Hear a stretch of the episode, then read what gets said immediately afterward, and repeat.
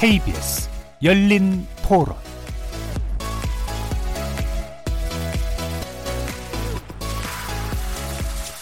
안녕하십니까. KBS 열린 토론 정준희입니다.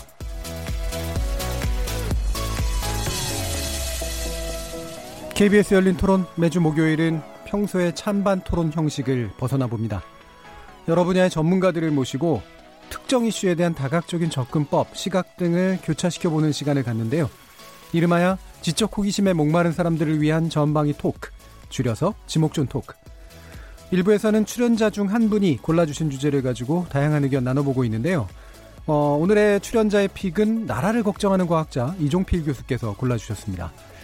이 고도의 정보 처리 기술이 기존 산업의 판도를 근본적으로 바꾸고 있는 가운데 차세대 혁신 동력으로서 인공지능 기술의 중요성을 역설하는 목소리가 높아지고 있죠. 인공지능의 발달이 우리 삶을 한 차원 더 편리하게 만들어 주겠지만 노동과 직업의 문제, 인권 침해 가능성 등 그에 내재된 위험 역시 간과할 수 없습니다. 인공지능의 시대, 과연 우리는 어떤 고민이 필요할지 인공지능의 명과 암이라는 주제로 함께 의견 나눠보겠습니다. 이어서 제작진의 픽은 사흘 뒤 신해철 씨가 세상을 떠난 지 5주기가 되는 날을 맞아 영원히 우리 안에 살아있는 마왕 신해철을 회상합니다. 음악평론가 임진모 씨를 특별히 모셔서 신해철 5주기 그를 추억하다라는 주제로 함께 이야기 나눠볼 텐데요. 뮤지션이자 소셜테이너 그리고 90년대 라디오 kid에게는 밤의 지배자로까지 통했던 고 신해철 씨를 함께 추억해보는 시간 마련했습니다. KBS 열린 토론은 여러분들과 함께 만듭니다. 청취자분들도 어, 지목전 토크 함께 하시면서 오늘 주제와 관련해서 다양한 의견 보내주시기 바랍니다. 토론에 참여하실 수 있는 방법 안내해 드릴 텐데요. 문자로 참여하실 분은 샵9730 누르시고 의견 남겨주시면 됩니다. 단문은 50원, 장문은 100원의 정보 이용료가 붙습니다. KBS 모바일 콩 트위터 계정 KBS 오픈을 통해서도 무료로 참여하실 수 있습니다. 청취자 여러분이 KBS 열린 토론의 주인공입니다. 청취자 여러분의 열띤 참여 부탁드립니다. KBS 열린 토론 지금부터 출발하겠습니다. 살아 있습니다.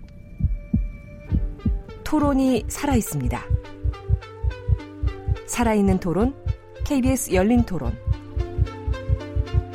토론은 라디오가 진짜입니다. 진짜 토론, KBS 열린 토론. 오늘 함께 하실 분들 소개합니다. 경제는 좌도 우도 없다. 참 좋은 경제연구소 이인철 사장 나오셨습니다. 안녕하세요. 이인철입니다. 그리고 문화비, 문화비평가 이태광 경희대 교수 나오셨습니다. 네, 이태광입니다. 반갑습니다. 나라를 걱정하는 과학자 이종필 건국대 교수 나오셨습니다. 안녕하세요. 이종필입니다. 그리고 규정을 거부한다. 한국 여성 변호사의 송정혜 이사 나오셨습니다. 안녕하세요. 손정희입니다. 자, 이렇게 경제 전문가, 법률 전문가, 문화비평가, 그리고 물리학자까지 각기 다른 전공과 개성을 가진 네 분의 출연자와 함께 만들어가는 지적 호기심에 목마른 사람들을 위한 전방위 토크, 줄여서 지목전 토크. 오늘도 호기심과 기대 한가득 품고 시작해 보겠습니다. KBS 1라디오 채널은 유튜브 영상으로도 생중계되는데요. 유튜브 들어가셔서 KBS 1라디오 검색하시면 지금 바로 저희들이 토론하는 모습 영상으로도 보실 수 있습니다. 나중에 팟캐스트 들으실 수 있고요. 매일 새벽 1시에 재방송도 됩니다. 자, 이렇게 함께할 방법까지 안내해드렸고, 지목전 토크 출연자의 픽 지금부터 시작해보겠습니다. KBS 열린 토론. 이세돌하고 같이 했었을 때 그때 알파고가 이겼잖아요. 그런 거 봤을 때 인공지능이 정말 대단하다. 이런 거 앞으로는 정말 세상이 어떻게 바뀔까. 무서울 수도 있겠다. 이런 생각은 해봤어요. 전자레인지나 뭐 가스나 그런 거 끄는 거를 기계가 하신댔잖아요. 사실 제가 하고 나왔으면은 제가 확실하게 알 수 있는 건데 기계의 오작동에 대한 게 좀 불안한 것 같아요. AI를 통해서 막 자율주행차 이런 것도 많이 하잖아요. 근데 막 기술이 발전하고 있는데 너무 자율주행에 맡기다 보면 어쩔 수 없이 일어난 사고가 발생했을 때 다친 사람은 대체 누구한테 책임을 물어야 되냐. 운전자의 책임이냐, 자율운전 주행차를 만드는 회사의 책임이냐, 뭐 이런 문제도 발생할 것 같아서. 인공지능이 결과를 내리면 그게 꼭 정답인 것처럼 여론몰이나 이런 것들이 갈 수 있을 것 같아서 조금 더 걱정이 되는 건 있어요, 사실. 고민을 할 필요가 없을 것 같아요. 많이 생각하지 않아도 알아서 결정해 주니까 이런 사고할 능력이 필요 없을 것 같습니다. 사람이 직접 해야 되는데 사람을 고용을 안 해도 될 것이고 기계적으로 딱딱 연산에 의해서 바로 정의가 나올 것 같으니까 그런 부분은 좀 편리하거나 그럴 것 같습니다. 예전에 만화로 봤던 사이보그 같던 이런 식으로 해서 딱딱 떨어지는 인간미가 없어질 거고 당연히 사람이 해야 될 일을 기계가 하니까 일자리도 없어질 것이고 그러지 않을까 싶습니다. 자, 인공지능에 관련된 여러분들의 이야기 들어봤는데요. 오늘 주제는 이종필 교수께서 선택하셨습니다. 지금 이 시점에 인공지능 왜 얘기해야 될까요? 아, 최근에 그 좀 논란이 됐던 게 이제 인공지능이 그 합성한 동영상, 예. 가짜 동영상이죠. 예. 뭐 오바마 대통령이라든지 이제 이런 유명인들의 뭐 말하는 모습을 그대로 흉내를 내서 억양 표정까지 어 뭐 굉장히 참 충격적이었고 어, 예. 저게 나쁜 마음을 먹은 사람들이 악영하기 시작하면 어떻게 될까? 지금 우리나라에 지금 이제 뭐 가짜 뉴스 이런 게 또 상당히 좀 논란이 있잖아요. 그리고 어 최근 들어서 그 어, 유튜브 같은 동영상 매체를 이용한 어떤 뭐 검색이라든지 이런 게 굉장히 급증하고 있는 추세인데 예. 거기에 이제 이런 영상들이 막 깔리기 시작하면 어 어떻게 될까 그 그 생각이 갑자기 좀 들었어요. 그래서 이거는 이제 한 사례일 뿐인데 예. 그 인공지능 기술이 이제 우리 일생 일상생활에 이렇게 들어오기 시작하면서 미처 예상하지 못했던 이런 좀 문제들이 또 생겨날 수도 있고 조금 더 넓혀 보면 사실 과학 기술이 발전해온 역사를 보면은 어, 항상 이게 좀 기존 질서하고 이렇게 좀 긴장 관계를 형성하면서 또 발전해온 거기서 또 이제 부딪히는 문제들 그렇죠. 예, 이게 또 그 사실은 좀 갈등을 야기하게 됐고 슬기롭게 대처하지 못하면은 좀 음, 오히려 인류에게 좀 해가 될 수도 있는 이제 이런 문제들이 많이 생겨왔기 때문에 좀 이, 어, 새로운 신기술 또 과학 기술 이게 이제 등장할 때마다 우리가 좀 어려워하지 말고 관심을 가지고 어떻게 사회랑 새로운 관계를 맺어야 될까 예. 이거를 한 번쯤 다 같이 고민해봤으면 좋겠다 싶어서 이 주제를 정했습니다. 예. 큰 겨- 것으로 보면 결국 이제 과학 기술의 발달과 이제 그 기존 사회의 어떤 기성 사회의 가치라든가 네. 질서가 충돌을 일으키는 네. 그런 측면들에 일단 주목을 하신 네. 거네요. 네. 아까 말씀하셨던 이제 딥페이크 기술 같은 게 네. 이제 우리 함께 논의해봐야 될 주요한 이유인 것 같은데 다른 분들은 인공지능 문제 어떤 계기로 좀 뭐 이렇게 주목을 하셨다든가 관심을 가지게 되셨나요? 저는 번역이에요, 번역. 번역. 예, 음. 인공지능이 앞으로 발전하면은 상당히 이제 진척될 분야 중에 하나가 번역이 아닌가 싶고 예. 제가 또 뭐 문화적인 어떤 그런 측면에서 번역에 대해서도 생각을 많이 해봤기 때문에 관심 깊게 봐왔는데 사실 구글 번역기의 어떤 수준이 이런 것들이 과거에 비해서 정말 굉장히 많이 발전했거든요. 예. 근데 저는 인공지능이 있는 게 번역 분야에서는 아, 물론 번역가는 사라지지 않겠냐 이렇게 걱정하시는 분도 계시는데 저는 오히려 더 번역가의 역할이 커질 거라고 저는 생각하고 음. 어, 많은 분들이 생각하는 것과 좀 다른 어떤 상황이 번역 분야에서 일어날 수 있다고 봅니다. 뭐냐, 뭐냐 그러면 사실 우리가 이제 외국어를 배우려고 그러면 사실 한 10년 정도는 제대로 해야지 배울 수 있는데 사실 번역기를 이용하면요. 아주 그 어, 언어에 대한 기초적인 것만 이해하더라도 사실 한 10년 정도 그 지역에 가서 산 그 못지않게 책을 읽는다든가 이런 걸 할 수가 있어요, 사실은. 예. 그래서 이제 물론 이제 거기에 대한 기초적인 어떤 능력들을 쌓는 그런 시간들을 줄일 수가 있는 거죠. 음. 언어를 습득하는 방식도 그냥 줄어들 수가 있고. 그러니까 언어가 사라진다기보다 공통 언어가 갑자기 나타나가 모든 개별 언어가 사라지는 게 아니라 그 개별 언어의 각자의 그런 부분들이 좀 인공지능화 된다면 훨씬 습득하기가 용이해진다는 거예요. 예. 그러면 우리 교육 과정도 바뀔 것이고 번역의 어떤 질이라든 이런 것들 훨씬 더 높아지지 않을까. 그래서 음. 그런 측면에서 본다면 번역에서는 인공지능이 도입되면 훨씬 더 쾌적한 삶을 누릴 수 있지 않을까. 지금도 상당히 예전에 비해서 쾌적해졌어요. 예. 제가 중국어를 잘 모르기 때문에 어, 특히 지금 바뀐 관체 이런 건 제가 읽을 수가 없기 음. 때문에 제가 한문 공부는 했지만 근데 이제 그런 것은 최근에 이제 갖고 있는 최전 인공지능 응용화 아주 초보적 단계지만 아직까지는 그 정도만 있더라도 가서 여행하는 제 도움 그 어려움이 없거든요. 또 심지어는 지금 어, 여행 같은 디자인도 사실 내가 전혀 모르는 어떤 지역에 도착해도 그와 관련된 어떤 그런 루트 설계를 하면 음. 심지어는 거기에 있는 로컬 버스 그 지번까지 다 알려주고 뭐 이런 게 예. 있단 말이에요. 그런 것들도 사실은 인공지능화 된다면 훨씬 편리해질 수 있는 그런 부분이죠. 물론 부정적인 요소도 있겠지만 음. 어, 저는 역설적으로 말하면 그런 편리성들이 인공지능에 대한 어떤 그런 장벽들 또는 뭔가 거부감들을 조금 낮춰줄 수 있을 것이다. 그리고 음. 잘 활용만 한다면 훨씬 더 편리한 삶으로 나갈 수 있지 않을까. 물론 이제 그것이 여러 가지 이제 직업적 변화 이런 걸 초래할 수가 여기 지금 계시는 의정필 교수님 제외하고는 세분 우리 세 지금 사라질 가능성이. 그렇죠? 변호사, 교수, 경제 분석가 사라질 수 있어요. 이게 지금 네. 예측하고 있는 사라지는 직업 중에 지금 속해 있던데 네. 뭐 어떻게 될지 잘 모르겠어요, 저도. 네.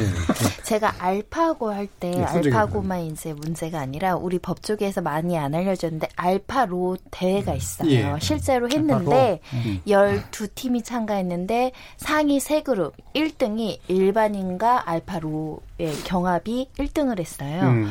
그래서 사실은 아직 뭐 알파로의 기술이 굉장히 발달했다 이렇게 이야기하기 어려운 수준일 수도 있는데 그게 좀법 쪽에서는 조금 굉장히 충격적이었고요. 음. 이게 세계 대회도 또 있어요. 예. 얼마 전에 일본에서 우리나라 팀이 1등 했어요. 음. 그러니까 우리가 거의 세계 최고의 그 기술력을 갖고 있다라고 보시면 될 것 같은데 그래서 변호사들이 긴장하고 있긴 합니다. 실제로 음. 어, 변호사와 AI가 같이 있었던 팀과 변호사가 아닌 일반인과 AI가 팀을 이뤘는데 특히 주관식이 중요하잖아요. 예. 근데 AI가 이야기해 준 걸 대충 서술어 주어 맞춰가지고 썼는데 더 좋은 점수를 맞았다는 음. 거예요. 음. 그러니까 이 기술 발전에 따라서 변호사라는 직구는 상당히 위기의식을 가져야 된다라는 생각을 한번 해봤고요. 그리고 변호사로서 요거 인텔리콘 사무실인가 이걸 또 어, 아주 기획으로 해가지고 기술 연구 개발하는 변호사님이 계시거든요. 아마 국책으로 지원도 좀 받으실 거예요. 근데 최고 책의 최고의 기술력을 갖고 있다고 하니까 좀 자랑스러우면서도 위기의식을 느낍니다. 음, 좋은 점수는 누가 줬나요? 점수요? 네. 변호사가 줬죠. 사람이 줬죠. 그러니까 결국은 사람이 평가를 하는 것인데 네. 어 나중에는 이 기술이 더 발달하면 사실은 뭐 기술 기술이 기술을 평가하거나 기술이 인간을 평가하는 시대가 오지 않을까. 그 단계까지 가겠죠. 네. 알파고 같은 경우는 이제 바둑은 명확하게 승패가 나오는데 음. 이제 그 부분은 아직까지는 판단은 사람이 하고 있는데 주관식 객관식을 했는데 예. 객관식은 좀 명확한데 주관식은 어 일단 법조인들이 음. 다수의 심사위원들이 판단을 했는데 1등을 줬다고 하니 음. 음.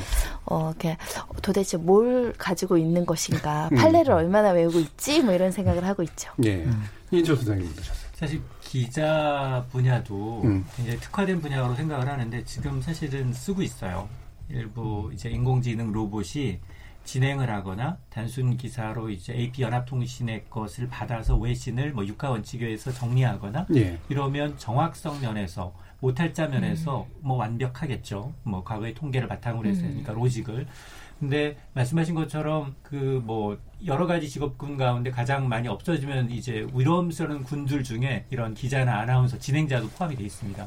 근데 이런 논의가 이게 보니까 물론 뭐 알파고를 통해서 우리는 급격하게 일반인들도 인공지능이라는 기술이 굉장히 우리 생활에 밀접하게 와 있고 일정 부분 인간을 추월하는 부분이 있구나를 인정하는 계기가 됐는데 사실 영화 속에서는 그 이전부터 계속 있어 왔어요. 음. 예. 설마 화면을 통해서 투명한 화면을 도, 돌려가면서 펜을 돌려가면서 얘기하고 말하고 하는 것들이 멀리 원 이제 뭐 어, 우주에 있는 먼 곳까지 전달되고 이런 것들이 사실 그런 기술의 일환인데 사실 이 기술을 거슬러 올라가게 되면 1940년대부터 인공지능이라는 기술의 어떤 모태가 될 수 있는 영역들 당신이 단순히 그때는 이제 학문적으로 뭐 수학이면 수학, 철학이면 철학, 공학이면 공학 굉장히 뭐 어떤 기술, 데이터를 누적해서 게임의 승리라거나 아니면은 어떤 정리를 증명하거나 이런 단순 계산이 시작이 되어 왔는데 뭐 급격하게 이제 그게 이제 시너지를 내서 각 분야로 아까 얘기했던 자율주행이라든가 아니면은 뭐 인공지능, 사물 인터넷, 백데, 빅데이터와 같은 여러 가지 이제 융합을 통해서 새로운 기술을 또 습득하고 또 이걸 통해서 새로운 이제 직업을 만들어내고 이러면서 나타나고 있는 앞서 얘기했던 것처럼 뭐 일자리 문제라든가 디페이크와 같은 이제 부작용이 나타나고 있으니까 이제 과학기술과 어떤 이런 인공지능이 결합을 해서 사업을 발달하면 장단점이 분명히 있는데 지금은 초창기니까 이제 그런 부분에 대해서 앞서 이제 인터뷰에서 나왔던 것처럼 어떤 분은 어, 단순히 이제 인간은 사고할 필요가 없이 기계가 다 해준다고 한다면 기계가 정말 알아서 그 로직의 우선순위를 이제 자율주행차가 사고 났어요. 앞에는 인간이 있고 이제 로봇이 있는데 자동차가 있는데 누구를 이 누구의 피해를 줄일 것인가를 판단할 때 자기 스스로 인간이 아니라 로봇 쪽으로 기운다면 이거 굉장히 큰 문제가 될 수도 있겠다 이런 생각을 해봤습니다. 예, 지금 뭐 번역에 관련된 문제, 그다음에 기사 쓰기 문제, 그다음에 이제 법률적으로 어, 기존에 판례 분석한다거나 뭐 이런 식의 문제들에 이미 영향을 끼치고 있는 부분들이 이제 나왔는데요. 어, 저는 사실 알파고가 이긴 게 너무, 시, 너무 신기한 게 아니라 당연하게 생각을 했었거든요. 어, 정말요? 예, 예, 예. 그때는 그렇게 생각한 사람이 거의 0.1% 다만 자존심은 상할 수 있으나 저는 네. 언젠가는 당연히 올 거라고 생각을 했고 음. 이게 뭐 네. 이를테면 굳이 뭐 이런 비유를 쓰는 게 좋을지 모르겠지만 어, 이미 자동차가 우리보다 빨리 달리기 시작했는데 그러니까 음. 몇 가지 확실히 로직화돼 있거나 이렇게 네. 알고리즘 명확한 그런 식의 것들을 연산해낼 수 있는 거는 당연히 이제 금방 앞설 수 있다라고 생각을 했거든요. 이세돌에 대한 믿음이 약하셨던 거 아니에요? 이세돌 바둑 잘 모르시죠? 바둑을 모르죠. 왜냐면 이게 이제 데이터가 굉장히 큰 상태고 네. 저는 그게 이제 결국은 연산의 문제라고 생각을 하기 때문에 그것 역시. 음. 예. 아니 결론적, 어, 결론적으로 보면 이세돌만 이제 한, 한 번이라도 네. 알파고를 이겼잖아요. 네. 그 기록은 깨지지 않고 있는 거죠. 그렇죠. 음. 왜냐 그게 이제 음. 그 최후가 되겠죠. 저는 어. 저는 그 이세돌과의 알파고 대국이 음. 분명히 이제 알고리즘과 관련된 AI와 관련된 그런 홍보 효과는 있었지만 그 좀 잘못된 편견도 좀 심어줬다고 봐요. 음. 그게 뭐냐면 저는 이제 AI하고 인간이랑 대립 구도가 저는 아니라고 보거든요. 예. 기본적으로 이거는 이제 근대적인 어떤 그런 관점에서 보면 그런 기술이라는 것은 인간의 어떤 연장이기 때문에 AI도 사실은 우리의 연장이라고 생각해야 되고 그런 관점을 받아들여야지만 저는 역설적으로 말한 그런 문제보다는 이것이 초래하게 될 사회적 구조의 변화, 금방 말씀하신 음. 유정필 교수님 말씀하셨던 예를 들어서 노동 구조가 변화한다든가 번역가 같은 것도 마찬가지 아니겠어요. 그러니까 분명히 변호사가 사라지지는 않을 거라고 봐요. 변호사 역할이 사라지는 거죠. 역할이 좀 바뀌는 거죠. 그죠? 음. 이런 걸 논의하는 게 저는 더 유용하지.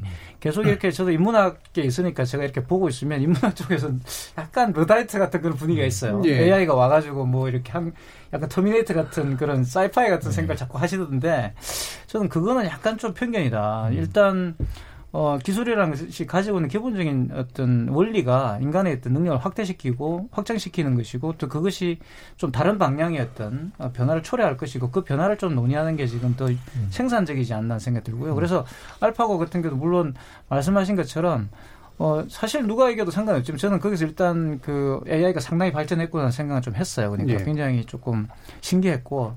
근데 그게 이제 약간 너무 그런 식으로 선정적으로 가니까 음. 조금 저는 상당히 우려스러웠습니다. 그러니까 인간 대 이제 기계의 어떤 대립. 네. 뭐, 그리고 심지어 기계가 인간을 압도할 것이다. 네. 뭐 대체할 것이다 이런 거. 실질적으로 또 그렇게 말씀하시는 음. 소위 인문학자들이 많이 있었어요. 그래서 음. 상당히 저는 약간 조금 걱정스러운 문제예요. 상업적으로 이걸 네. 인간들이 악용하는 것도 문제예요. 그렇죠. AI 기술을 가지고서 예. 아까 이제 뭐 동영상 revenge 포르노를 합성해서 연예인을 음. 합성해서 악성적으로 이제 퍼뜨리고 그게 이제 SNS를 통해서 불특정 다수한테 배포되는데 그거를 이제 처벌하거나 그런 기준이 아직 마련돼 있지 않다 보니 이런 문제에 대해서는 지금 저는 1단계라고 봐요.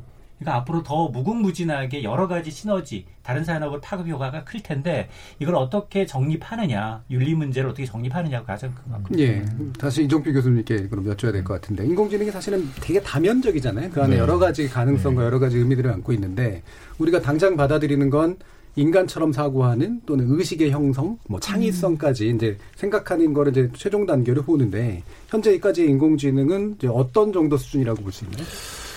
어, 이게 사실 나온 게 이제 옛날에 그 유명한 앨런 튜링, 예. 그 영국의 그 유명한 수학자, 이분이 이제 생각하는 기계라는 개념을 도입한 게 50년이고, 예. 지금 우리가 그 쓰고 있는 인공지능 기술의 이제 핵심이라고 할 수 있는 이제 인공신경망 개념은 뭐 40년대 요때 사실 또 나왔던 거예요. perceptron이라는 게 만들어진 게 이제 57년이고, 예. 어, 그게 이제 오랜 세월 동안 여러 가지 뭐 기술적인 진보, 알고리즘도 좋아지고, 그 다음에 프로세서의 하드웨어적인 성능도 좋아지고, 빅데이터를 쓸 수 있게 되면서 이제 21세기 들어와서 뭐 2006년 이후로 갑자기 이렇게 좀 폭발적으로 증가를 했는데, 그런데, 어, 굳이 이제 나누자면 보통 약 인공지능하고 강 인공지능으로 네. 나누죠. 그냥, 어, 뭐 사람처럼 이렇게 뭐 생각을 한다든지 음. 자의식이 있다든지 이런 게 이제 강인공지능인데 네. 거기까지는 이제 한참 멀었고요. 그렇죠. 한참 멀었는데 이게 이제 가장 그 근본적인 문제가 그 우리가 그 자의식을 가지고 있다, 뭐 의식이 있다, 뭐 인식을 한다 이게 도대체 무엇인지 음. 아직 몰라요, 사실. 네. 그게 뭔지를 몰라요. 네, 그거를 뭔지를 모르기 때문에 아예 그러니까 정의 자체가 안 되는 이거를 제 생각에 정의하려면 좀 메타 적인 관점에서 이거를 봐야 되는데 그러니까 약간 인간을 초월한 이런 음. 데서 봐야 더 잘 보일 것 같은데 이제 우리는 또 그런 한계가 좀 있잖아요. 지금 수준에서는 성직자들이 해주시겠죠. 아니 저는 이제 이런 부분에서는 좀 이렇게 그 뭐죠 이렇게 잘 벗어 성직자 내지는 음. 오히려 그 그 영미권에서는 이제 그 인식론을 연구했던 철학자분들이 의식, 예, 의식 철학 예, 그렇죠. 예, 그분들이 이렇게 좀 메타적인 관점으로 사실 접근을 많이 해서 또 논쟁도 하고 이제 막 그런 걸로 알고 있거든요. 근데 거기까지 가기에는 굉장히 멀다. 예. 지금 기술적 수준이 음. 굉장히 멀어서 어, 뭐, 터미네이터 같은 그런 상황이 이제 벌어지는 거는 당분간은 가까운 미래에는 좀 불가능하다라는 게 이제 전문가들의 일치된 그렇죠. 의견, 이고요 그리고 또 하나 이제 구분할 게 인공지능하고 로봇은 적어도 지금은 좀 이렇게 좀 다른, 다른 거거든요. 예. 그러니까 인공지능 하면은 그러니까 쉽게 말씀드리면 이제 그 지금 이제 가정에 있는 무슨 이제 그 스피커 같은 거 있잖아요. 이렇게 뭐 네. 뭐 일정 챙겨주고 뭐 정보 주고, 예. 뭐 이제 그, 런게 아주 초보적인 단계 인공지능. 음. 그것이 뭐 물론 로봇이라고 할 수도 있지만, 그러니까 인간형 뭐 휴머노이드, 휴머노이드는 뭐, 아니죠. 뭐 이제 네. 그런 형태는 아니기 음. 때문에 또 옛날에 영화 이제 사만다 같은 거 보면 그냥 그 operating system으로만 존재하는 이제 인공지능도 예. 사실 있는 거고 그래서 인공지능은 프로그래밍 알고리즘으로서 존재하는 것인데 그것이 인간을 닮은 로봇하고 물론 이제 결합은 되겠죠. 결합은 나중에 되겠지만 그 단계가 일단 로봇 기술조차도 굉장히 초보적이고 음. 거기 뭐 이렇게 지금 쓰고 있는 인공지능도 뭐 자의식 이런 거하고는 너무나 지금 거리가 멀어서 예. 그런 영화 속에 엄청난 인공지능을 탑재한 어, 슈퍼 파워를 가진 인간형 로봇. 예. 요거까지는 참 몇 단계를 거쳐야 된다고 그렇죠. 예, 보시면 음, 됩니다. 예. 그러니까 계속 뭔가 이렇게 차원을 달리하는 어떤 단계로까지 나가는 데는 사실 굉장히 먼 네. 거라서 지금 현재는 말, 그 말씀처럼 약 인공지능 네. 단계에서 하지만 그래도 굉장히 변, 중요한 변화가 일어나고 있는 거죠. 그렇죠. 뭐 사실 네. 알파고 이제 얘기가 나왔는데 저는 이세돌 구단에 대한 팬심과 그 특유의 흔들기. 음. 예. 저는 이제 동네 바둑 6급 정도밖에 안 됩니다만, 음. 어, 그게 있었기 때문에 아무리, 그, 이게 저만의 생각이 아니라 음. 제 주변에 이제 저보다 훨씬 바둑을 잘 두시는 분, 음. 바둑도 잘 두면서 IT나 인공지능을 저보다 더잘 하시는 분들도 대부분, 어, 아직은 이세돌이 이길 거다라고 이제 예상을 했었거든요. 음. 예. 그런데 그 시기가 이제 언젠가는 이세돌 구단의 인터뷰 때 이제 언젠가는 기계가 이길 거다라고 얘기를 했는데 그 시기가 참 예상보다 너무 빨랐던 게 그게 이제 충격이었죠. 저도 그 첫 대국 결과 나오던 날 그 충격을 저도 이제 잊을 수가 없는데 그게 이제 말하자면은 우리는 충격 많이 받았지만 그 덕분에 전 국민이 그 인공지능에 대한 관심이 높아졌기 때문에 말하자면은 이제 미국이 스푸트니 충격 비슷한 음. 그 미국은 스푸, 스푸트니 충격받고 나사도 만들고 뭐 여러 가지 음. 일들을 많이 했는데 거기에 비해 우리는 이제 충격을 많이 받았는데 이거를 좀 뭐 정책적으로나 제도적으로 이렇게 좀 뒷받침해서 좋은 음. 쪽으로 끌고 가고 있느냐는 또 좀 의문입니다. 네, 그렇죠. 우리는 그 덕분에 알파고 학원이 많이 생겼죠. 네. 딥러닝 버스 네. 학원 이런 거. 그러니까 이제 뭐, 뭐 저기 초딩부터 뭐 저기 코딩 교육 해야 코딩 된다라든지 교육. 또 그때 나중에 도입했어요. 코딩 교육. 그러니까 네. 한국형 알파고 만들자. 음. 뭐 한국형 뭐 하자 이래서 성공한 사례 별로 없거든요, 사실은. 한국형 민주주의도 사실은 그 독재로 간 거 아니에요. 되게 웃긴 게그 그렇죠. 코딩 교육 정도 수준의 교육은 인공지능이 다 대체할 수 있습니다. 그 손정희 예. 회장이 와가지고 문재인 대통령한테 예. 첫째도 인공지능, 네. 둘째도 인공지능, 음. 인공지능 그런 국내 어떤 개발 투자 규모는 네. 다른 나라에 비해서 어떤 거예요? 그 우리나라가 이제 그 제가 찾아보니까 한국 정부와 진흥원이라는 데서 이게 또 음. 조사를 한 거 있더라고요. 이제 우리나라 현황이 어떤지 그 학술적으로 이제 논문이나 이런 거는 굉장히 지금 처진대요. 음. 그러니까 뭐 미국이나 이런 데서는 뭐 1년에 몇 천 편, 유럽은 만건 음. 넘게 나오는데 우리나라는 천 편 정도? 전 세계에서 한 3% 정도라고 해서 어, 학술 논문과 그다음에 국제학회에서의 여러 가지 이제 참여 이런 거는 좀 미흡한 수준, 예. 미흡한 예. 수준인데 근데 이게 이제 우리나라가 이를 이런 거죠. 야구도 보면은 저변은 일본보다는 적지만 국가대표를 모아놓으면 할만하잖아요. 음. 그러니까 국가대표급 몇몇 기술들은 꽤 괜찮아요. 예. 그래서 뭐 이제 객체 인식 기술이라든지 음. 음, 음. 그 다음에 뭐 이제 음성 관련된 거 그 기계 언어 번역한다든지 이런 거는 음. 꽤 쓸만한 수준이라고 해요. 그래서 번역기도 구글 번역기 말고 자국 번역기 쓰는 나라가 몇 개 안 되는데 중국, 러시아, 한국 정도고 음.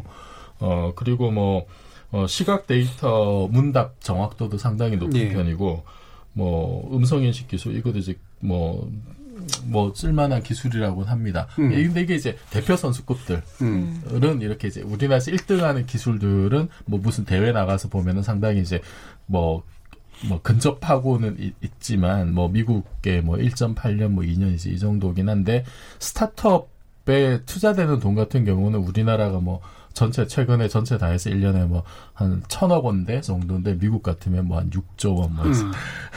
스타트업 기업 수도 인공지능 관련된 뭐 벤처 기업 수도 지금 뭐 150여 개 정도 그 음. 전체 그 벤처 인제 스타트업의 뭐 한 1%남 내외 정도라서 아직 이게 전면적으로 이렇게 좀 되고 있, 있진 않은 것 같아요. 예. 네. 그 인공지능 기술의 뭐 도입은 여러 가지 뭐 우리가 대부분은 어, 음성 인식해가지고 노래 틀어주고 이런 거로 이제 경험을 하긴 합니다만 그 AI 면접관이라고 하는 게 또 있어요. 이게 저, 저는 주목이 되는 게 이게 평가 체계 안으로 들어가는 경우라서 어, 작년에 이제 소프트뱅크 제가 방문했을 때 그 면접하는 걸 보여주고 막 이러더라고요. 인천 선생님 이게 우리나라에서도 좀 진행이 되고 있나요? 맞습니다. 지금 그 우리나라는 사실 블라인드 면접이라고 해서 예. 아예 이제 출신 성별이며 학교 성적 빼고 정말 직무 성향만 보자라는 게 공공기관부터 2017년 적용이 됐어요. 근데 그거는 AI가 면접을 하는 건 아니고 그렇죠. 단지 면접관 사람 앞에서 정말로 추진 성분을 보지 않고 음. 실제로 어떤 정보에 적합한지를 보는 거고 그런데 이 AI 정말로 이제는 24시간 구애받지 않고 집에 있으면서도 컴퓨터와 스피커 모니터만 있으면 이제 아. 24시간 볼 수 있는 AI 면접이 지금 전국적으로 170개 기업이 올해 음. 이미 AI 면접을 실시를 하고 있습니다. 일종의 screening 정도인가요, 그러면? 걸, 걸러내는 수준? 예. 그러니까 결론적으로 보면 아직까지는 사실은 그 AI가 이제 뭐 통과했다고 해서 최종 결정권자가 음. 아니고 예. 서류 전형 단계에 있거나 음. 그러니까 워낙 지금은 경쟁률이 심하거든요. 음. 일반 대기업의 경우는 보통 몇백 대 일이에요. 음. 수백 대 일의 경쟁률이다 보니까 그 추려내는 수준이고 그리고 한 시간 정도 면접을 하는데 그 중에 물론 이제 질문에 대해서 답하면 정답이 있는 것도 있지만 절반 정도는 답이 없다고 합니다. 음. 그럼 왜 그러냐? 그거는 정말 무의식 속에 숨겨진 지원자의 어떤 성향 같은 걸 파악을 해야 되고 그래야지 어떤 사고방식 행동의 패턴을 읽어서 이 사람이 이 지원자가 합격했을 경우 우리 이제 부서에 어떤 업무를 맡을지 이에 대한 이제 판단 기준을 책정하는 거기 때문에 그런 이제 시도를 한다고 하는 거고 그나마 아직은 이제 보조 정도로 앞서 이제 서류 전형이든 아니면 면접 전이든 추가하는 단계에서 비용을 좀 줄이는 측면에서 하고 있지만 근데 이게 굉장히 보편화되면 하는 사람 입장에서도 아, 나는 이제 군수도 출신도 아니고 음. 나는 정당하게 내 직무에 대해서만 이제 판가를 받는 거기 때문에 하는 사람의 만족도는 굉장히 높다고 합니다. 음. 이 역술가가 들어오는 것보다는 낫다라고. 아, 실제로 역술가가 들어왔었어요. 예. 옛날에 그래서 엄청 많았다고 하더라고요. 아, 네. 저희 8, 어, 90년대까지만 하더라도 모 회장은 옆에다가 역술가를 두고서 음. 면접을 봤어요. 실질적으로. 그런데 그런 사람들의 스크리닝하는 건 이 사람이 조직에 수능할 것인가를 보는 거예요. 네. 그 사람이 굉장히 학력이 좋고 엘리트고 해외 유학하고 그건 별로예요. 음. 근데 이 사람이 와서 조직의 문화를 깨뜨리지 않고 수능할 것인가를 본다라고 들었거든요. 그러니까 간접적으로 직간접적으로 대기업의 경우에는 상당히 이런 이제 에, 이제 이런 쪽에 좀 기대했던 것들이 굉장히 음, 컸습니다. 음. 주목 주목구 경영이네. 어떻게 사람을 거기가 세계 세계 1위 기업이에요. 알고 있죠. 네. 누군지 아는데 참 안타깝습니다. 아니 근데 그 저도 이제 그 뉴스를 봤는데 지금 이제 안면 인식 기술 같은 게 굉장히 또 발전을 하면 얼굴만 보고 예를 들어서 뭐 질병이 잠재 있다라든지 예. 아니면 뭐 쟤는 범죄형이라든지 음. 지금 이런 것도 지금 상관관계를 보고 막 이제 있거든요. 이게 음. 기술이 좀 더 발전하면은 그 기업이 이제 면접을 보는데 음. 얘는 범죄형이야. 음. 얘는 언제 언제 죽을지 몰라. 막 이제 이런 굉장히 민감한 정보들까지도 기업이 다 가져갈 수가 있는 거잖아요. 예. 그러니까 하나 장점을 보자면은 사실 본인도 모르는 직무 적합성이 있을 수 있거든요. 예. 그런 그런 거는 이렇게 참 좋을 것 같은데 미처 내가 알지 못했던 나의 어떤 재능 이런 걸 기계가 알아봐주면 얼마나 좋겠어요. 음. 그런데 그것만 지금 빠져나가는 게 아니라 음. 다른 모든 나와 관련된 사실 그런 정보들이 다 취합이 되면은 아, 굉장히 지금 기분이 나쁠 것 같아요. 음. 근데 안면인식으로 질병과 성격과 막 능력 이런 게 평가가 될까요? 그게 이제 그 시도를 하고 있는 것 중에 이제 DNA에 뭐 이제 DNA. 이런 이런 거랑 연결을 시켜가지고 질병은 충분히 가능할 것 같아요. 옛날에 이제 의사들이 제일 먼저 한 게 관형 찰색이라 그러잖아요. 음. 이게 진맥하기 전에 얼굴 음. 색깔이나 이런 것만 보고 이제 얘가 무슨 병이 있다는 걸 알아내는데 음. 요즘은 그거를 이제 굉장히 많은 빅데이터에서 가능한 거죠. 이게 네. 일상 데이터가 있고 물론 이게 직접적인 인과관계는 모르더라도 그 엄청난 음. 데이터에 대한 상관관계로 이제 추정을 하는 거죠. 그런 시도들을 이제 하고 있다 그러더라고요. 예전에 그 모나리자 그, 사, 그 네. 그 화, 면 분석해가지고 네. 모나리자의 그 되게 그 미, 미묘한 그 미소가 아, 일종의 약간 근육경련이나 네. 뭐 이런 거하고 연관성이 네. 있을 거다라는 그런 추측까지 네. 하는 그런 네. 연구들도 있더라고요. 실제로 이제 어플 가운데는 현재 내 사진을 찍으면 내 사진이 노화되는 과정을 보여줘요. 음. 음. 이제 중간 세대, 청춘 시대, 노년 시대에 보여주면서 음. 어떻게 노화될지를 해주는 어플들이 있어요, 실제로. 음. 음. 구글 구글 아트에 보면 이것도 AI 같은데 빅데이터에 기반은 구글이 만든 그 구글 아트라는 게 있는데요. 거기에 보시면 이렇게 셀카를 찍으시면 셀피를 찍으시면 명화에 있는 얼굴하고 본인을 일치시켜서 보여주는 예, 예, 예. 저도 봤습니다. 그렇게 찾는 예. 방법도 있고. 근데 음. 그것도 처음에는 굉장히 정확했는데 예. 이제 항의를 했어요. 음. 몇몇 이제 음. 이것도 역시 윤리적인 문제죠. 음. 기술적으로 찾다 보니까 근데 왜냐하면 그게 명화에 대부분 이제 아시아인들이 서양인으로 표시되는 문제가 생겨가지고 예. 약간 부정확하게 만들었다 음. 그러더라고요. 음. 그래서 이제 약간 조금 다르게 나오는데 예전에 좀 그런 게 많이 있었다고. 특히 이제 그 흑인 흑인을 찍었는데 흑인이 이제 고릴라 형상으로 나왔죠. 그렇죠. 그래서 네, 문제가 됐던 거예요. 음. 그래서 지금 약간 부정확하게 만들었다 음. 그러는데 그런 문제가 생길 수가 있는 거죠. 음. 그래서 인공지능 관련해 생길 수 있는 문제가 얘가 너무 잘해서 음. 생길 수 있는 문제가 있어요. 그렇죠. 그게 이제 뭐 인권 침해 문제라든지 아까 얘기했던 뭐 정보의 집중 문제라든지 음. 뭐 조금 더 나가면 이제 killing 로봇의 문제라든지 이런 음. 게 있을 수가 있고 뭐 일자리 문제도 있고요. 그런데 지금 이제 수준에서 또 하나 문제가 얘가 좀 기본적으로 뭔가 이해할 수 없는 한계가 있는 게 아닌가라는 음. 점도 있어요. 오류의 가능성. 네네네. 음. 그 그거도 이제 그 설명 가능성의 문제라는 게 하나 있는데 음. 얘가 왜 이렇게 잘 작동하지 그걸 구체적으로 몰라요. 그러니까 인과관계를 잘 모르거든요. 예, 예. 지금 인공지능이 딥러닝이라는 기술로 뭔가 이렇게 판단을 하는 게 이게 그러니까 인과관계로 연결된 게 아니라 맞아요. 이제 상관관계로 어떤 패턴을 음. 찾아내는 거기 때문에 예를 들면 알파고가 왜 그렇게 신의 한 수를 뒀느냐를 음. 우리가 이해할 수 있는 방식을 설명이 안 되는 거거든요. 예. 근데 바둑이야 뭐 관두면 그만이지만 음. 이게 뭐 생명과 관련된 거라든지 음. 이러면 상당히 문제가 있을 수가 있고 실제로 이제 저희 입자물리 분야에서도 실험할 때 인공지능 알고리즘 많이 쓰거든요. 예. 그런데 그 뭐 입자 검출기에 아주 미세한 변화를 줬을 때 그게 인공지능에게는 굉장히 좀 치명적인 오류로 나타나는데 음, 음. 인간은 이해할 수 없는 음. 그러니까 인간 수준에서 그걸 알 수 없는 이제 이런 결과들이 나올 수 있어요. 실제로 뭐 고양이 사진에 픽셀을 몇 개 바꿨는데 음. 인간은 그거를 알아차지 못하고 얘는 여전히 고양이야. 그런데 인공지능은 고양이가 아니라 예를 들어서 뭐 브로콜리로 이해한다든지 그렇죠. 네. 여전히 좀 이런 문제들이 있어서 그러면은 이 취약점을 잘 아는 사람들이 이걸 악용했을 때 음. 어떤 일들이 벌어질까? 그렇죠. 예. 예. 그런 문제들이 좀 예. 지금 극복해야 될 음. 과제 중에 하나가 아닐까 싶어요. 그럼 마무리하는 면서 이택광 교수님 보시기에 예, 예, 안면 인식 기술이나 음. 그다음에 정보의 어떤 그 사생활 침해부터 포함한 이런 정보의 어떤 집중과 감시 사회의 연결 이럴 가능성, 이 중국이라든가 이런 데들은 그렇죠. 충분히 그런 가능성이 지금 중국은 거기에 대해서 네. 전혀 또 문제 의식이 없어요. 네. 그러니까 이제 이게 아시아하고 이제 또 서양하고 다른 점인데 우리는 이런 거죠. 그러니까 under surveillance 그러면 우리는 안전함을 느끼잖아요. 예. 어, 우리는 CCTV가 있으니까 안전하고 이렇게 생각하는데 음. 서양은 그렇지 않잖아요. 그게 음. 프라이버시 침해고 이제 이렇게 음. 가는 건데 그래서 저는 그런 빨리 기술의 발전과 더불어서 그런 윤리적인 문제 이런 게 논의가 돼야 된다고 봐요. 그렇죠. 예. 그게 말씀하신 과학자들과 또 인문학자들이 다, 음. 또 법학자들이 다 참여하는 음. 이 문제 대처하기 위한 어떤 대책 같은 대책위원회 같은 게 있어야 되는 거고 너무 늦지 않게 빨리 만들어야 되는 거 아닌가 생각이 듭니다. 예. 자, 그럼 지금까지 토로크를 진행하는 동안 청취자들이 또 보내주시는 의견 몇 가지 들어보죠. 정희진 문자캐스터. 네, 안녕하십니까. 문자캐스터 정의진입니다. 인공지능의 명과 암이란 주제로 청취자 여러분이 보내주신 문자 소개해드리겠습니다. 먼저 콩 아이디 9555님, 기술이 발전하는 만큼 인간이 더 큰 책임감을 느껴야 한다고 봅니다. 콩 아이디 3546님, 인공지능 시대, 앞으로는 함께 해야 할 시대라고 봅니다.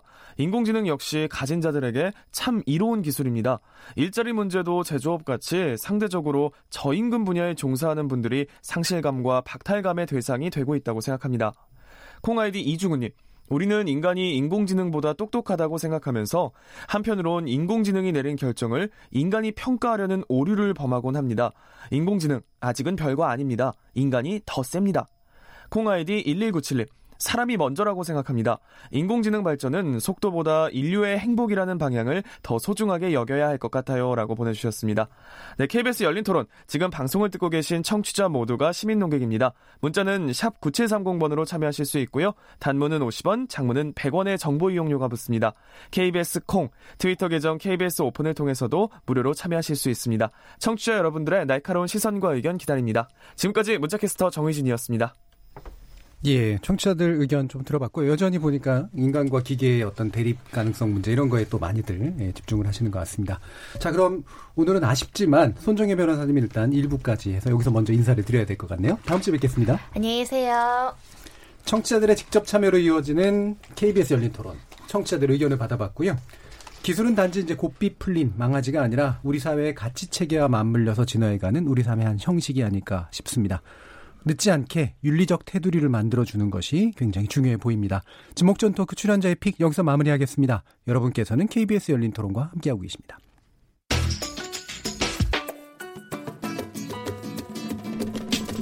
묻는다, 듣는다, 통한다. KBS 열린 토론. 듣고 계신 청취자 여러분 감사드립니다. 들으면서 답답한 부분은 없으신가요? 궁금한 점은요? 그렇다면 함께 토론에 참여하시죠. 유료 문자 9730을 이용하시면 됩니다. 단문은 50원, 장문은 100원의 정보 이용료가 있습니다. 스마트폰 어플리케이션 KBS 모바일 콩을 통해서도 무료로 참여하실 수 있습니다. KBS 열린 토론은 언제나 열려 있습니다. 듣고 계신 KBS 열린 토론은 매일 밤 1시에 재방송됩니다. 제가 생각할 땐 그래요. 가시밭길일 때도 웃을 수 있는 방법, 뭔가 묘안이 있을 거다라고 생각하고, 진흙탕길인데 친구랑 막 띠굴띠굴 하면서 재밌게 갈 수 있는 길이 있을 거라고 생각하고, 외려 그 가시밭길하고 진흙길은 우리 살아가는 이상 평생 눈앞에 계속 끝없이 이거 재수없다. 위로하는 거야. 뭐야 이게. 끝없이 광활하게 펼쳐질 거라고 포기하면요. 편하잖아요. 그냥 뚫고 갑시다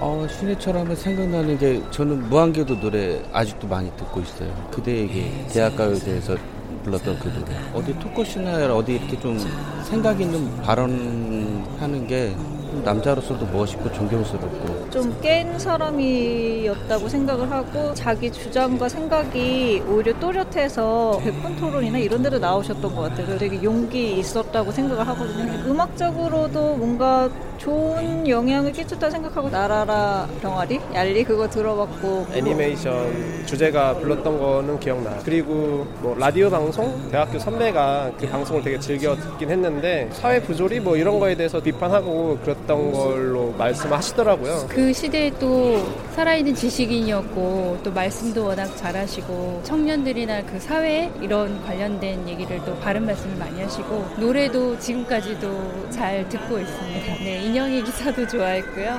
네, 그대에게도 좋아했어요. 가요대통에서 데뷔하셨잖아요. 그때 제가 중학교 다녔었는데 그도 되게 좋아해가지고 일상어를 쳐도 좋고 그 뮤지션으로는 굉장히 아 괜찮다 생각했는데 어느 순간부터는 이제 사회적인 이제 활동을 하셨잖아요. 그 목소리에 수 없는 사람들 대변을 하고 그것도 굉장히 또 멋있게 생각을 했고 신선한 이미지를 갖고 있고요. 자기 주관이 명확하고 노래를 들어보면 자기 개성이 확실하게 있는 좀 호소력이 있잖아요. 두 번째 지목전 토크 시작해 보겠습니다. 지적 호기심에 목마른 사람들을 위한 전방위 토크. 두 번째 주제는 신해철 오주기 그를 기억 추억하다입니다.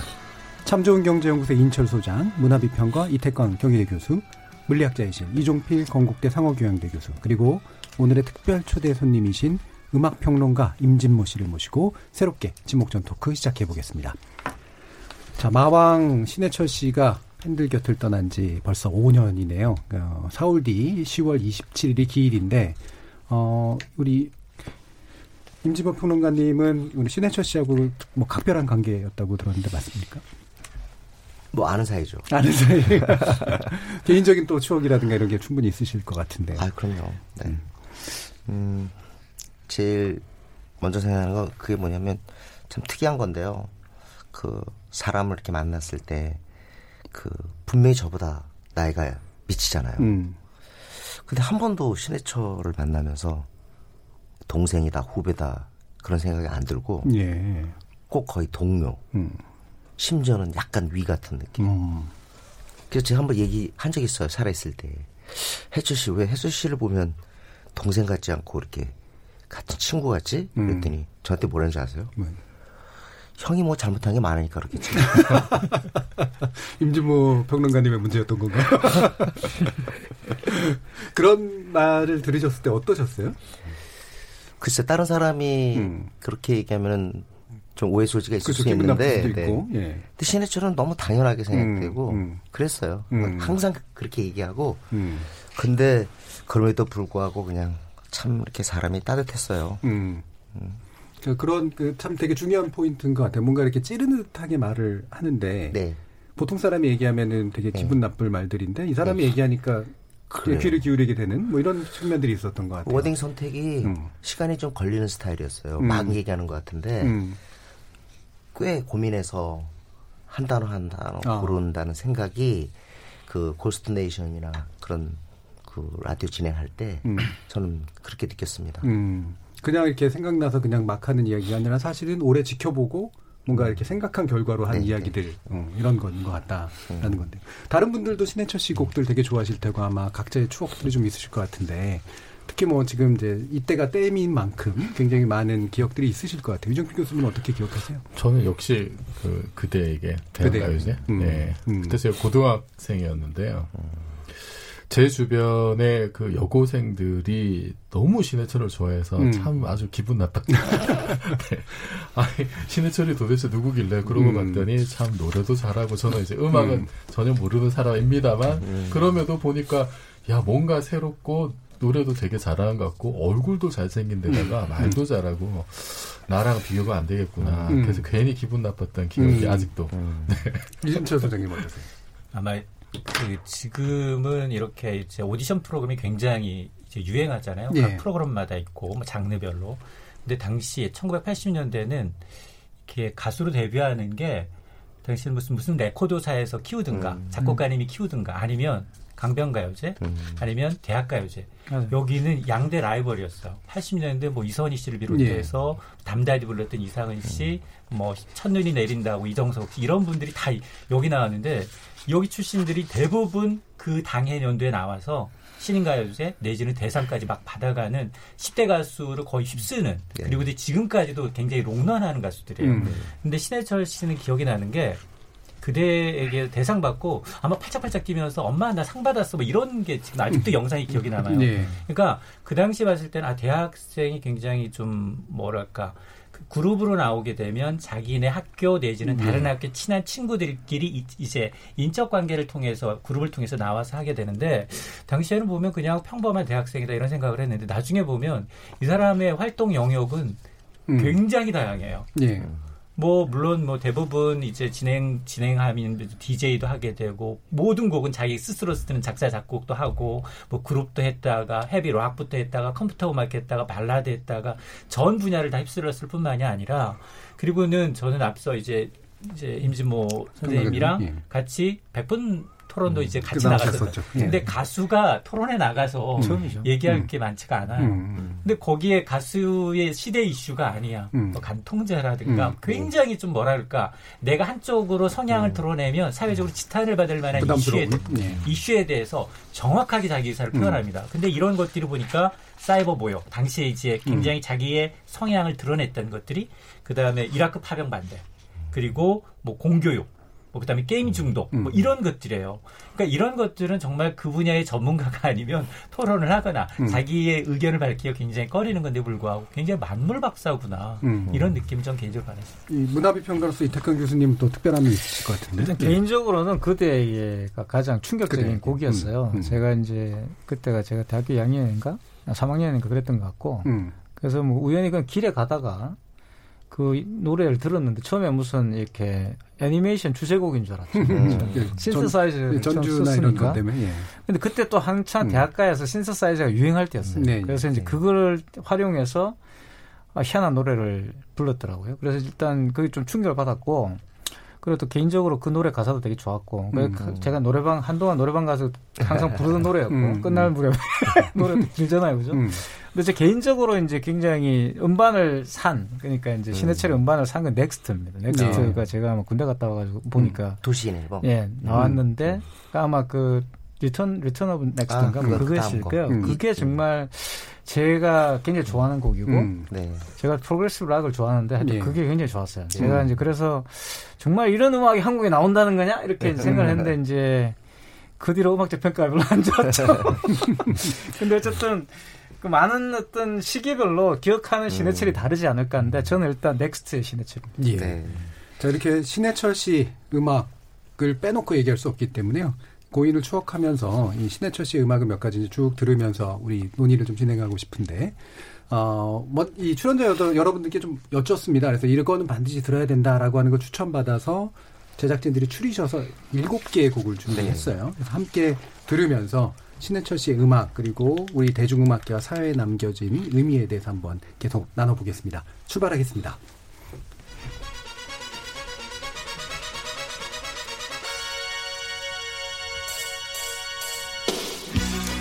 네. 그대의 음악들 네. 많이들 얘기해 주셨고 좀 전주까지 나오는데 저는 이 스타워즈 같은 느낌 들고 막 그랬었거든요. 어, 이 시점 1988년 굉장히 우리 음악사 또는 문화사에 되게 중요한 시점일 것 같은데 임지범 평론가님 어떻게 그 시점을 평가하시나요? 80년대 말부터 이제 우선 시장의 규모가 음. 달라졌고요. 그 다음에 이때 88년을 기점으로 해서 처음으로 이제 음악계에서 밀리언셀러 신화가 예. 등장하게 되죠. 음. 그 전에는 10만 장, 20만 장 수준이었던 게 그때 아실 거예요. 변진섭 예. 등등 해가지고 100만 장, 음. 이문세, 그렇죠. 조용필. 그래서 어, 아 덩치가 커지고 있구나 하는 음. 게 아주 느껴졌고 녹음 기술도 일대 진전이 있었어요. 그래서 음. 그 소리 자체가 그 이전과는 비교할 수 없을 정도로 음. 거의 이제 우리나라 음악이 아마 지금 이제 세계 이렇게 세계 시장 진출하고 있는데 그 모든 발판이 아마 요 시기에 음. 구축됐다고 할 수 있겠죠. 예. 그렇죠. 음반 시장이라는 관점에서 뭐 어떤 면에서 제일 초호황기였고 네네. 말씀처럼 우리나라 한류 음악의 토대가 또 만들어졌고 물적 토대가. 를 예. 기억하는 이유는 그때가 모든 관심이 음악에 몰렸을 때예요. 예. 그러니까 지금 사실 흩어졌잖아요. 음. 뭐 너튜브도 그렇고 음. 영화도 그렇고 또 음. 게임도 있고 정말 우리 아이들 젊은 세대가 즐길 게 많거든요. 음. 근데 그때는 음. 모든 게 음악이었어요. 음. 그러니까 가장 진지했던 음악 시대의 영웅 중에 한 사람이기 때문에 음. 신해철을 잃을 수가 없는 거죠. 근데 그 신해철 예, 음악을 듣던 이제 제 주변의 친구들이 저, 저한테 하는 얘기가 어, 한국에 없던 음악을 하는 사람이다. 음. 굉장히 또 새로운 시도를 하고, 음. 그리고 이제 뭐 또 비디오 음악의 선구자지 이런 평가도 하더라고요. 그래서 저는 이게 음악을 잘 모르니까 이게 어떤 의미인지 사실 감이 안 와요. 네. 제가 이렇게 볼 때 신해철이 뭐 아주 혁신적인 음악, 예. 이전에 기존에 없었던 그런 음악을 한 거는 결코 아니에요. 음. 전형적인 rock kid고요. 음. 또 metal kid예요. 네. 근데 metal을 하면서 그 당시에 또 하나의 그 마니아추리였던 progressive를 했죠. 음. 그리고 이제 나중에 테크노도 하고 예. 그렇게 해서 했지만 뭐 그렇다고 해서 신해철이 모든 것의 최초 이런 타이틀을 음. 갖고 있지는 않아요. 음. 근데 저는 오히려 신해철한테 평가해 줄 건 두 가지인데 하나는 끝까지 락에 봉사했다는 점. 예. 그래서 락 밴드를 해야 된다는 중압감 때문에 음. 돈을 벌 수가 없었어요. 음, 그렇죠. 네. 음. 그다음에 두 번째는 뭐냐면 이 리얼리즘 경향. 그래서 이 모든 음악에 꼭 자기 얘기를 풀어요. 음. 엉뚱한 얘기, 말도 안 돼, 아, 이쁜 사랑 얘기가 아니에요. 네. 항상 자기. 음. 이건 굉장히 락 제네이션한테 중요한 부분. 음. 그게 아마 사람들한테 더 깊이 음. 여기 계신 우리 선생님들도 그런 것 때문에 신해철 좋아하지 않았을까 싶어요. 그렇죠. 음. 그 자기 이야기를 하는 가수가 음. 그 당시 별로 없었고 그렇죠. 대부분 또 음. 말씀하신 것처럼 외국곡들 음. 약간 이제 음. 연주하는 그런 것들이 많았었는데 신해철에 오면 드디어 이제 마치 그때 한국 영화도 약간 그런 영향들로 이제 도약하는 시절이었는데 자기 이야기를 하기 시작한 거 아닌가 생각이 들고 또 이제 그 임 선생님 그게 잠깐 제 개인적으로는 음. 이런 생각이 들더라고요. 그러니까 악기를 신해철만큼 많이 또 이렇게 그 당시 어떻게 보면 최첨단 최첨단 악기라 볼 수 있는데 그렇죠. 다루는 네. 사람이 별로 없어요. 음. 그래서 제가 렉스를 좋아하는 걸 수도 있고 음. 욕심 많았고요. 근데 음. 그거보다 중요한 건 그렇게 키보드 만지고 시니사이저 만지고 그러는데 아, 그때 자기 도와준 사람들한테 이렇게 다 용돈 주고 그런 거게 어, 너무 놀라워요. 예. 그러니까 음. 자기 일, 일을 위해서 도와준 사람이잖아요. 그런 사람한테 꽤 후하게 그 접대를 해요. 예. 근데 그거는 쉽게 얘기할 부분이 아니에요. 음. 자기 거를 팍팍 내주는 음. 약간 큰형님 기질 같은 것들이 꽤 있어요. 음. 그런 그렇기 때문에 이게 동생으로 안 보이는 거예요. 예. 아. 완전 오더네요. 네. 그리고 또 하나가 보스 기질이 있나? 아까 그 백풍도론 얘기했는데 백풍도론 한번 저랑 같이 나간 적 있어요. 예, 예. 나간 적 있는데 거기 백풍도론에 잠깐 텀이 있습니다 중간에 음. 쉬는데 아, 갑자기 쉬, 쉬는데 저한테 와요. 오는데 정말 잘못한 거 없고 음. 꽤 나름대로 많이 얘기했거든요.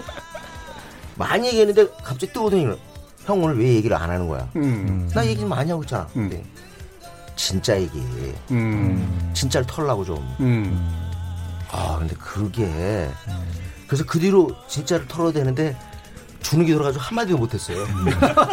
외로 진짜 얘기를 못하셨는데. 네. 어. 아니, 저는 그, 그 진솔함 있잖아요. 예, 뭐, 네. 제가 뭐 가수 신해철을 평가할 입장은 아닌데, 음. 이렇게 그 보이는 모습이 굉장히 참 거침없고 솔직하고 음. 인간의 어떤 그 아주 순수한 음. 그런 진솔한 면이 여기저기 이제 드러나는 게 아 이 사람은 음. 악을 하는 것도 저런 거구나 음. 뭔가 이제 가식 이런 게 아니라 그래서 사실은 이렇게 연예인 활동을 하시는 분들은 안티팬을 되게 두려워하잖아요. 이게 네. 내가 좀, 좀 이렇게 입장이 세거나 이러면은 이렇게 악플 안티가 생긴 거 굉장히 두려워해서 그것 때문에도 사실 좀 말조심다고 이러는데 신해철은 뭐 제 기억에는 거의 최초로 안티팬과 악플과 봉존 음. 공존하면서 이렇게 잘 살아갔던 그런 새로운 문화를 만들어갔던 그런 가수가 아닌가 싶어요. 음, 저는 개인적으로 이 신해철 씨 그 사망 이후에 제일 안타까운 게 우리나라 연예계가 외려 더막 이렇게 도덕제향적이랄까요? 음. 뭔가 이렇게 굉장히 강한 감시에 놓인 듯한 음. 느낌? 음. 그래서 누구나 다 말 조심하고 음. 누구나 이제 성향을 네. 밝히길 두려워하는 이런 상태가 외려 된것 같지 않나 이런 생각이 좀 들어요. 아, 뭐 그럴 수도 있겠습니다. 예. 지금 얘기 들어보니까요. 근데 신해철은 참 음, 많은 것들 남겼어요. 음. 그 중에 하나가 저는 지금도 고마운 게 어, 생각보다 바른 바른 사람이었습니다. 예. 바른 사고의 소유자. 음. 사실 그런 사람들이 별로 없고 앞에 보이는 모습하고 실제로 음. 자기 사적인 부분이 음. 그 괴리가 있는 사람들이 많거든요. 예. 근데 신해철은 진짜 그런 게 없었어요. 음. 제가 봐도. 음. 그리고 무엇보다 우리 시대에 사라져가고 있는 이 진실 음. 그런 어떤 바른 그 태도 이런 것들에 경종을 울렸다고 생각해요. 예. 실제로 제 주변의 그 뮤지션들은 해철 때문에 나도 한번 다시 한번 내 자신을 돌이켜봤다 음. 그렇게 얘기를 하거든요. 음. 말씀처럼 이렇게 근본적인 문제에 대해서 올바르고 도덕적이기보다 음. 겉보이기를 그냥 도덕적이어 그러니까요. 보이는 상태 이런 것들이 되게 많잖아요. 그렇죠. 그러니까 예. 포장된 겸손이나 예. 이런 것들이 사실 연예계에는 있어요. 음. 그리고 뭐 또 어떤 때도 과잉된 또 고통 같은 것들, 예. 네, 그런 것들이 있는데 신해처럼 그게 없어요. 제가 음. 생각했을 때. 그래서 이렇게 저한테도 솔직했던 거 아닌가. 음. 그리고 이외에도 진짜 방송이라서 말 못하는 게 많은데 또 은근히 또 다혈질이에요. 네. 네. 음. 그래서 뭐 어떤 상황에서 뭐 안 좋은 게 딱 보였다. 음. 그러면 전화 걸어가지고 형 이거 말이 안 되는 거 아니야? 같이 나가자고 같이 예, 예, 예. 이런 것도 음. 있고 정의감 같은 그러니까 거. A서부터 음. Z까지 다 있었어 기역부터 히읗까지. 음, 음, 지금 음악도 방금 보니까 또 이제 날아라 병아리 나왔었고 네. 그랬는데 아까 그 어, 우리 태강 교수님께서 이제 록을 되게 좋아하시고 음. 이게 메탈 쪽도 이제 progressive 쪽을 좀 좋아하신다 그랬는데 이 발라드를 사실은 또 많이 했잖아요. 많이 예. 음. 이 발라드를 왜 했을까 이런 생각을 했을 것 같은데 어떻게 보세요? 그런데 일단 예. 신해철 씨는 어, 뭐라고 했죠? 그 사랑 사랑을 굉장히 음. 중요하게 생각했던 것 같아요. 음. 그러니까 말씀하신 그 자기 이야기의 상당 부분들이 발라드로 푼 것도 있는데. 음. 대부분 또 지구주선 사랑이잖아요. 네. 사랑을 실천했던 사람이고 음. 그게 이제 어떤 이성적인 어떤 사랑을 떠나가지고 또 말씀하셨던 그 다른 관계에 대한 사랑, 보편적 사랑에 대한 인식도 음. 있었던 것 같고 저는 한마디로 말하면 그냥 자유주의자다. 정말 네. 한국에서 네. 보기 드문 자유주의자가 음. 아닌가 들고 그걸 또 일반적으로 입으로는 자기가 음. 자유주의자라고 그러지만 음. 실천 안 하시는 분이 많이 계신데 그렇죠. 되게 억압적인 분도 씨는 그걸 실천하려고 했던 사람인 예. 것 같아요. 저는 그 신해철 씨 이 얘기하려고 나왔는데요. 음. 자기 곰맘 때쯤 돼도 소셜 테이너에 대한 그 일반인의 시각이 그렇게 따뜻하지 않았어요. 네, 네. 음악이나 잘해. 그렇죠. 뭐 이렇게 네. 떠들고 다녀. 네. 경거망동한다 그러고. 그리고 무슨 정책이라고 그래. 음. 음악이나 잘하라고 이런 얘기가 있었어요. 음.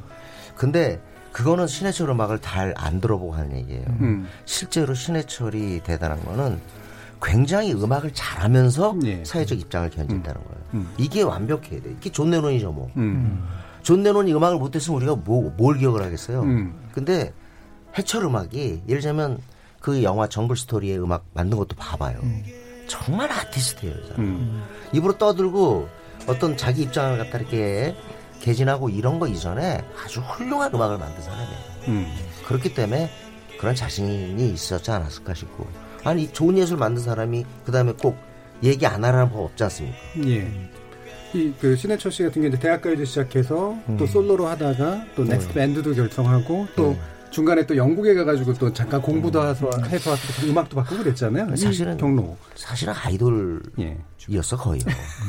생긴 것도 아이돌이죠. 네. 네. 어, 아이돌이었는데 이제 이 사람이 이 파고다 락 세대의 마지막 인물이라고. 파고다 락 세대. 네. 음. 그러다 보니까 나는 락을 해야 돼. 음. 난 밴드 해야 된다고. 음. 이게 가난으로 가는 지름길이야. 그렇죠. 네. 그래서 그 잘 됐을 때 다시 또 넥스트를 결성하고 음. 그렇게 끝까지 락 음악 또 밴드 음악에 봉사한 거죠. 음. 사실 그때 저는 알았어요. 이런 음. 게 아, 신해철이니까 이렇게 하지. 누가 하겠어요. 그러니까 우리나라에서 사실은 락을 한다 그리고 밴드를 한다는 건 말씀처럼 가난해지는 지름길이고. 그건 안 해본 사람 몰라요. 네. 진짜 이건 건방진 얘기인데 음. 저도 모르는 거예요. 음. 직접 했어야 해봐야. 음. 아, 진짜. 근데 신해철 씨 같은 경우는 또 이제 현실주의적인 측면도 저는 있었다고 봐요. 음. 그러니까 이제 발라드 같은 그렇죠. 것도 만들고 네, 네. 돈을 벌어서 음. 또 네. 이제 실험적인 걸 하시고 아, 이렇게 했던 것 같아요. 그건 이태광 선생님 얘기가 맞아요. 음. 근데 이것도 있어요. 락이나 메탈, progressive는요. 좀 중심이 자기한테 있어요. 음. 근데 발라드는 듣는 사람한테 명확하게 음. 가사를 전달하는 음. 거예요. 왜 발라드가 많을 수밖에 없냐면 자기가 하는 얘기를 사람들이 음. 들어줬으면 하는 거예요. 음. 음. 발라드 정확히 들리잖아요. 그렇죠. 음. 락은 잘 안 들려요. 어떨 때 그렇죠. 연주에 네. 붙여가지고. 연주죠. 근데 음. 이렇게 발라드 부르는 게 아, 자기 얘기를 그래도 전달하려는 음. 그런 방법 중에 하나가 아니었을까. 그렇죠. 락은 약간 외치는 느낌이 강하다면 네. 발라드는 약간 대화하는 느낌 같은 게 좀 있기도 하고 그래서 이제 단지 이게 상업적인 문제뿐만이 아니라 어, 어떤 청취자와의 관계 맺음의 양식이 아닐까 뭐 이런 식의 생각도 들긴 드네요.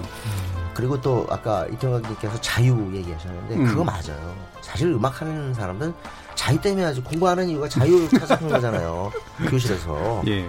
근데 그 자유 찾는 게 그렇게 힘들어요. 음. 결국 해철도 자유인이었지만 자유를 얻기 위한 투쟁 속에 아, 짧게 인생을 마감한 게 아닌가라는 생각이 음, 듭니다. 자유를 찾는다. 어떤 의미로 말씀하시나요? 그러니까 이런 이 환경 속에서 음. 자유를 찾는다는 게 자유는 많은 것들이 갖춰졌을 때 가능하잖아요. 음. 내가 음악적으로 이런 걸 표현하고 음, 싶고 그런데 음, 하고 싶은 것들 하, 어떤 장사도 해야 되고 음. 또 음반도 팔려야 되고 방송에 나가야 되고 또 팬들도 생각해야 되고 이런 다 생각하면 자꾸 자꾸 자기 것덜 편하게 되죠. 그래서 자유를 온전하게 행사한다는 건 정말 음. 쉽지 않다는 생각합니다. 음. 그 서태지 씨하고는 육촌 씨이잖아요. 네. 네. 근데 서태지 씨도 사실은 공통적으로 살펴보면 음. 사회적 문제에 대한 것을 곡 속에 녹여 나는 음. 공통점이 좀 있잖아요. 물론 힙이라, 힙합이라는. 음. 근데 초창기에는 굉장히 호평을 받았잖아요. 나오자마자 네. 저기 음악이냐. 뭐 저런 걸 하냐. TV 아마 프로그램에 처음에 저는 봤어요. 네, 저도 봤어요. 근데 그게 어 우리들 사이에서는 아니고요. 음. 일반인들 사이에서 너무 생경했기 때문에 그런 거예요. 그렇죠. 네. 솔직히 어느 누구도 랩, 랩을 듣고 자란 세대가 음. 아니었잖아요. 음. 그렇죠. 근데 이렇게 나오니까 그게 따뜻하게 올 리가 없죠. 당연히 안 들었는데. 음. 뭐 교실이 대하나 뭐 발열공 이거 네. 무조건 노래야 막. 근데 공통점이 노래 제목이 공, 굉장히 특이해요. 네. 그러니까 공, 예를 들면 뭐 굉장히 사랑 노래면 비슷비슷한 노래 제목이 굉장히 많은데 이건 길기도 할 뿐더러 하나의 수필 소설처럼 소설의 제목처럼 길고 굉장히 사회적 이슈를 만화를 이렇게 큰. 그러니까 90년대를 돌이켜보면 발라드의 황제 신승훈이 있었고요. 그 다음에 댄스 쪽에 이제 김건모가 있었어요. 그러나 우리 의식을 지배한 양웅이 있다면 그건 태지와 해철에 있어요 예. 둘이. 그 두 사람의 언어도 굉장히 놀라웠고요. 약간은 음. 경쟁 상태이기도 했어요. 예. 하나만 예를 들면 둘 다 랩의 존재를 알고 있었다고요. 아. 그거 랩의 존재를 갖다 끌어들이는데 음. 아 이게 쉽 왜냐면 우리나라 사람들이 이 점잖음과 엄숙주의가 있기 그렇죠. 때문에 예. 직거리를 래핑이 안 된다고 음. 그래서 해철이가 안녕을 할 때 신해철이 음. 안녕할 때 랩은 지금 당장 서구의 핫한 트렌드니까 끌어들여야 되는데 도저히 안 되는 거예요. 그래서 예. 할수 없이 안녕을 하는데 랩을 하는데 영어로 한다고요. 음. 우리나라 말로 못 하는 거야. 예. 태지는 거기서 한 방 더 용감했던 거야. 음. 나 나를 우리나라 음. 말로 rapping을 한 거예요. 그렇죠. 예. 그 그것만 봐도 둘이 그때 당시에 음. 경쟁 관계에 있었다. 음. 이종필 교수님은 스스로가 라디오 키드였나요? 어 그렇지는 않았어요. 그렇진 않았어요. 네. 예. 왜냐하면 이제 우리 음악 도시, 그러니까 음도라고 불렀잖아요. 그리고 우리 네. 시작할 때 고스트 스테이션 이제 나왔고 저는 어렸을 때 라디오를 많이 듣긴 했지만 사실 신해철 씨 시절에 라디오 듣지는 않았거든요. 근데 지금 30세대들, 그러니까 30, 40 요 앞에 단계에 있는 세대들은 이 라디오를 진행하는 사람으로서의 또 신해철 씨의 이미지가 굉장히 강한 것 같거든요. 네. 저 음, 상당히 많이 도움 받았어요. 음. 신해철 씨가 방송을 하는데 이런저런 사정으로 한 10일을 못 하게 됐어요. 아 사정이 좀 네, 있었군요. 그래서 PD가 아유 버린 셈 치고 임진모를 쓴 거죠. 갑자기 대타를 썼는데 예. 세상에 그때 완전 그 모든 수식이 마왕으로 정대 정리될 때 아니에요. 예, 예. 그래서 제가 그 세대에게 알려진 이유는 오로지 그 프로 대타를 해서 음, 음. 그 사람 그 들은 사람들이 이 사람이 신해철 프로에 대, 대타를 띄었어. 그래서 기억을 하더라니까요. 임진모가 아니라 마왕 대타. 전 항상 대타로 얘기가 되는 것 같아요. 음.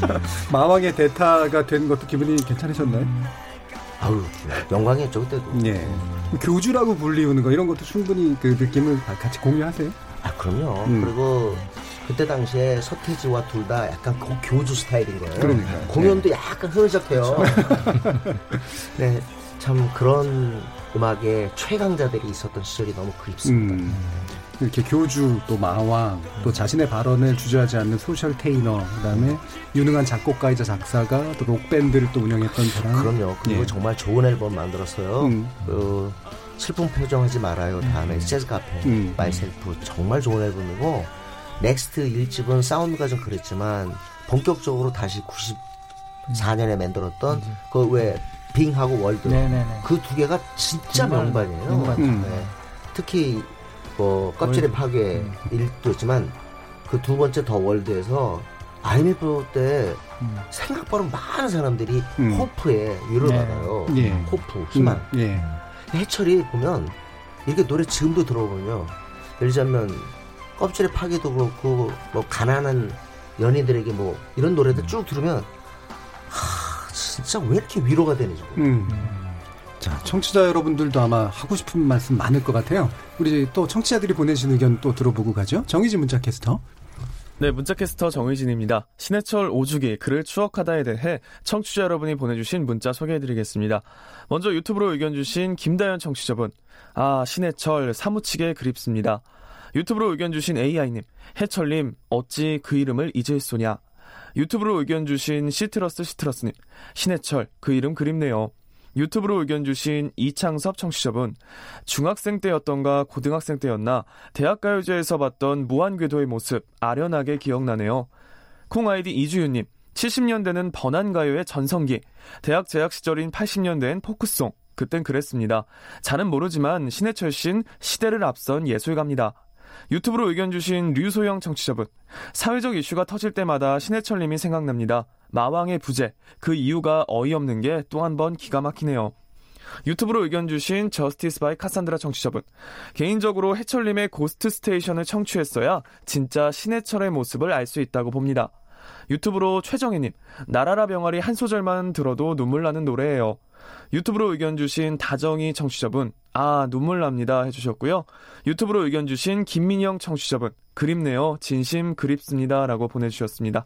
네, 지금까지 문자캐스터 정의진이었습니다. 예, 지금 올해로 이제 데뷔로는 이제 31주년이고요. 이제 돌아가신 지는 5년 됐습니다만 아직도 이제 세대를 건너뛰어서 기억되는 음악가인 것 같습니다. 어, 임진모 평론가님이 어떻게 이렇게 우리 신해철 씨가 기억되기를 바라시는지 말씀도 부탁드릴까요? 일단 이미 그 저는 사망한 그날부터 그리움이 시작됐습니다. 어, 제 생각에는 그리움이라는 측면에서 봤을 때 작고한 많은 아티스트가 있지만 음. 그 부분의 제왕이 또 마왕 아닌가 싶어요. 예. 그러니까 그립다라는 얘기는 현실 진행형 그런 레전드가 될 가능성이 아주 높다는 얘기거든요. 음. 제 생각에 이미 신해철은 레전드인 것 같습니다. 이미 레전드. 예, 이미 음. 레전드인 음. 것 같습니다. 또 이런 음악가 나올 것 같으신가요? 아, 그건 제가 뭐 점쟁이가 아니라서 알 수는 없지만 아무튼 지금은 음악이 신해철 열심히 뛰던 그 위에 선배 또 조용필 선생이 열심히 뛰던 때하고 왠지 모르게 지금 음악이 핏기를 좀 약간 잃고 예. 방탄소년단이 있지만 예. 왠지 모르게 우리 삶과 부착된 것 그런 사운드 트랙에 조금은 적은 것 같다는 예. 그런 생각이 들어서 정말 좋은 뮤지션이 나올지는 모르겠어요. 음. 하지만 음악은 영원하겠습니다. 예. KBS 열린 토론 오늘의 두 번째 지목전 토크 신해철 오죽의 글을 추억하다라는 주제로 함께 이야기 나, 나눠봤는데요.